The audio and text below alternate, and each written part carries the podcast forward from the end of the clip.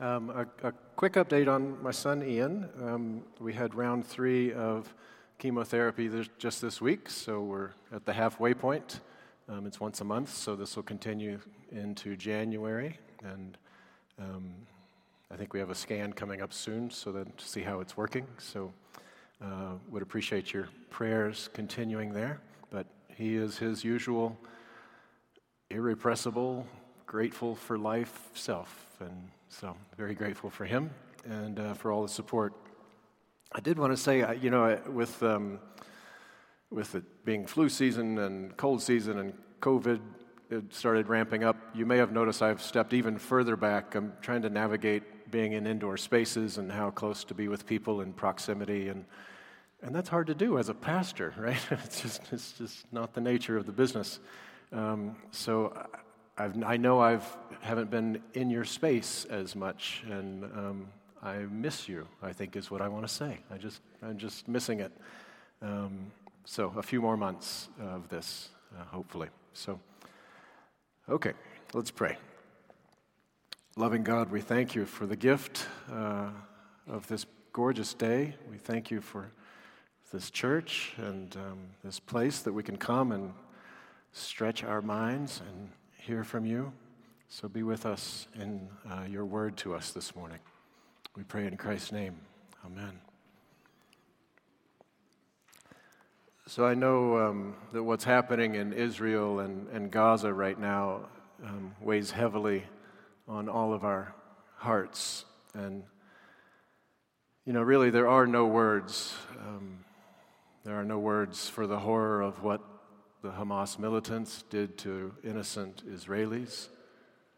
And there are no words for what innocent Palestinians are living in right now. Um, it's all just a nightmare. And I want to make clear that while the, the thoughts in the sermon today come out of my reflecting on what's happening, I, I don't mean them as a response to what is happening because uh, there's, there's nothing that I can think, at least, to say that makes any, any sense of what's happening presently. So instead, I found myself not thinking so much about the present, but the future, the very long term, and the, and the very big picture. So that's where I'm coming from this morning. Um, you know, much of the conversation right now, understandably, I suppose, is about blame about who is responsible for what and about what is or isn't justified. But from a, a big picture lens, I want to ask you this morning just to see it as pain, just human pain. You know, so much of our life, and, and certainly our spiritual life and our spiritual work, is about what we do with pain. You've heard the saying probably that, that pain that we don't transform is pain that we will transmit to others. But how do you transform pain? That's what I'd like us to think about this morning. So I sometimes think of pain as, a, as like a thing, like a substance, like something that each of us carries around, like a, a sack of flour. Some of us are lucky and we have relatively small sacks. Some of us have to carry much larger sacks than we deserve. And, and this pain that we all carry, it's, it's unpredictable. You know, pain uh, often acts not like a sack of flour, but more like a virus or a fire.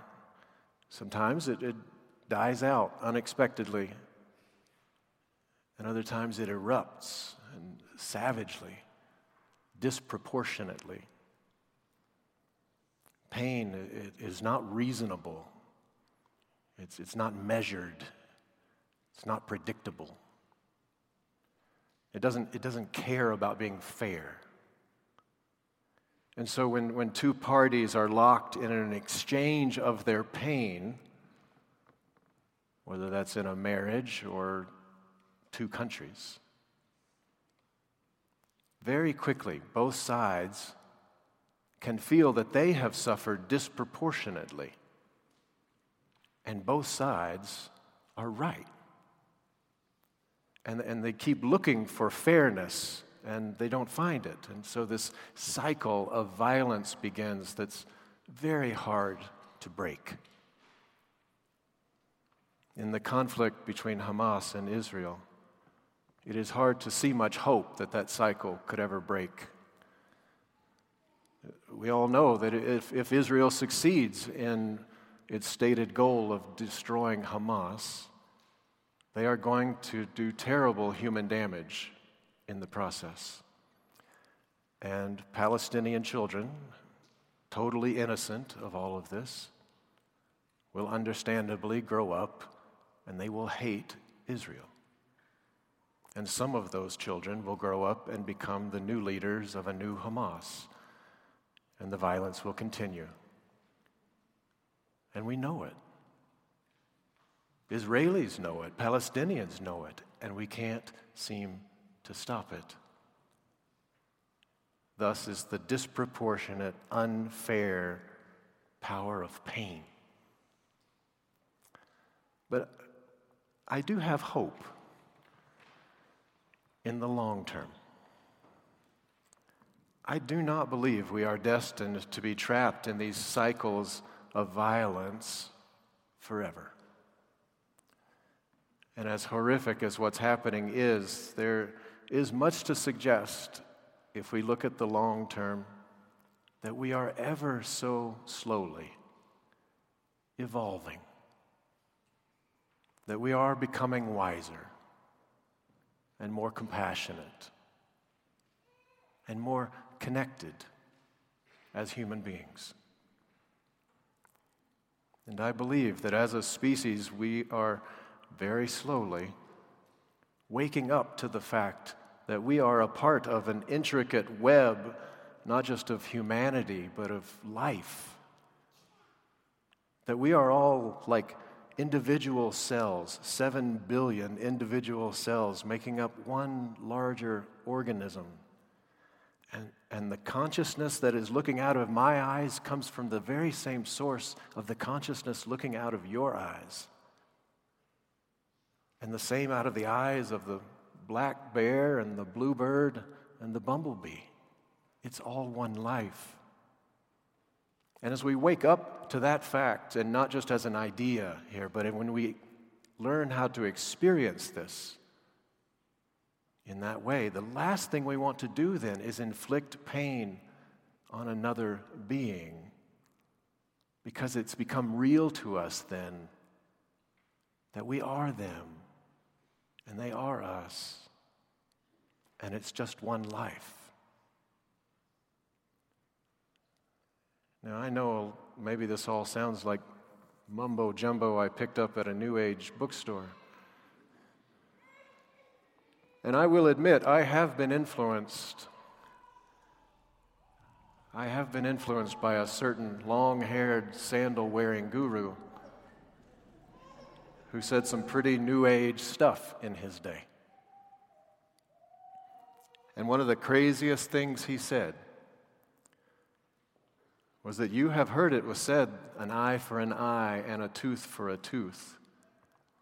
That was the law of Israel, by the way.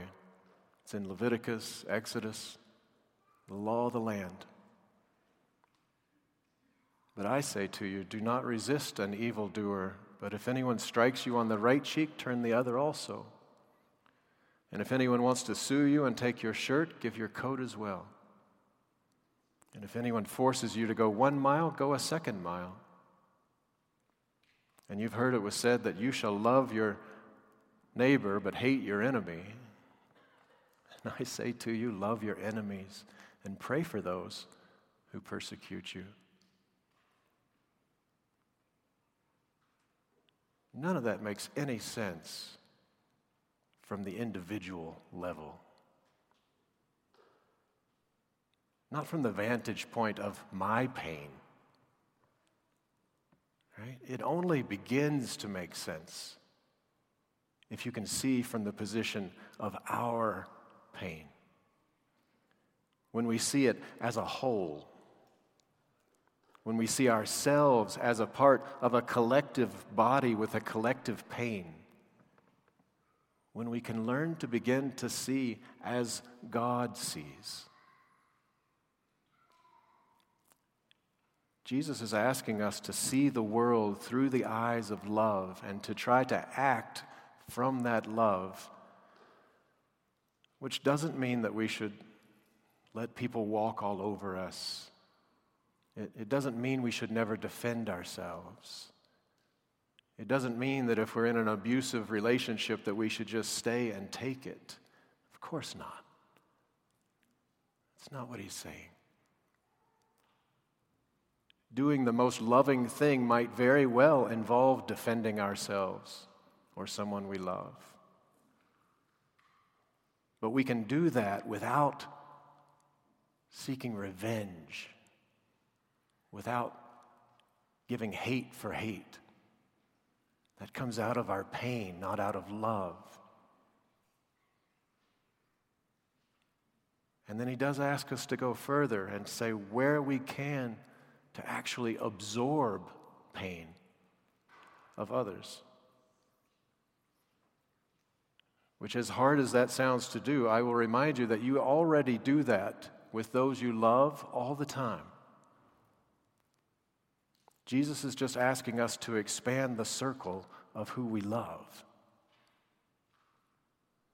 When your partner comes home from the madness that is Costco and snaps at you, snaps at you when you ask what's for dinner, what do you do?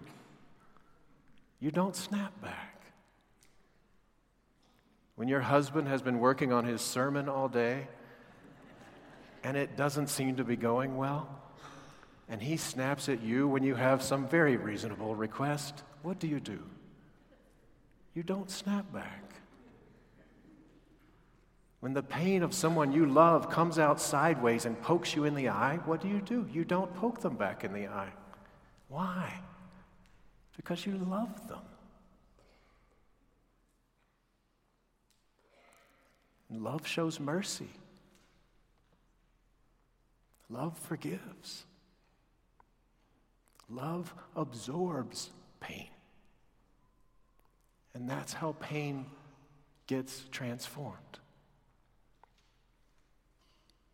Every time that we can turn the other cheek or go the second mile, and not in an abusive or victimized way, but in the thousand chances that we have to absorb another person's pain every day Every time we do that, I believe a little bit of the world's collective pain gets healed. And I know that doesn't seem adequate given the gaping wound that is Israel and Gaza right now. But most of us can do very little to heal that pain. So let's heal the pain we can. I said at the beginning that pain doesn't care what's fair, that it acts disproportionately. Well, the good news is the same is true of love. Real love doesn't keep score, it gives itself away.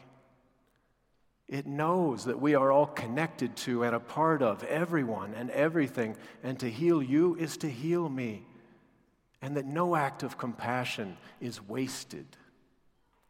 Pain transformed by love anywhere adds to the healing everywhere. And so, even though the progress is agonizingly slow, maybe having faith in the evolution and doing our part for the revolution of that long haired, sandal wearing guru Maybe that's the most important thing we can do right now.